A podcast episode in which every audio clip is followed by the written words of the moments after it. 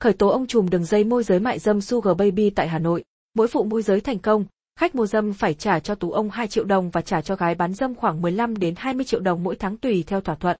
Liên quan đến vụ môi giới mại dâm Sugar Baby bị triệt phá, ngày 19 tháng 10, Công an quận Cầu Giấy, thành phố Hà Nội đang tiếp tục điều tra, làm rõ vụ việc, đồng thời khởi tố bắt tạm giam Hà Trọng Thắng, sinh năm 1993, quê Quảng Nam về hành vi môi giới mại dâm.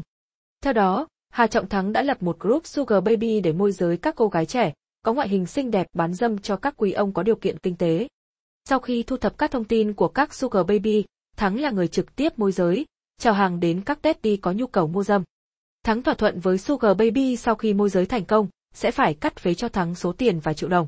Đối với daddy, Thắng thỏa thuận sau khi môi giới thành công thì phải trả tiền công là 2 triệu đồng. Để tiện cho việc môi giới, Thắng đã đưa ra hai gói dịch vụ để giới thiệu cho các Sugar Daddy.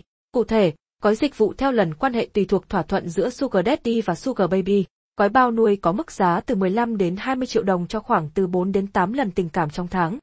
Cơ quan điều tra đã làm rõ trường hợp Sugar Baby tên N, BH, 25 tuổi, quê Hà Nam liên hệ với Thắng nhờ tìm Sugar Daddy với hai gói chu cấp.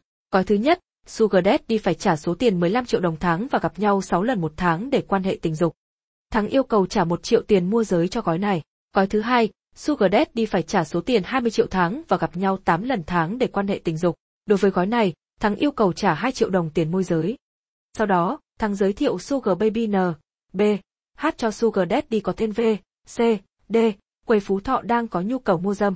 D đã đồng ý chi trả gói một của Sugar Baby. Sau khi bị bắt giữ, các đối tượng nói trên đã thừa nhận hành vi phạm tội. Theo vietnamnet.vn,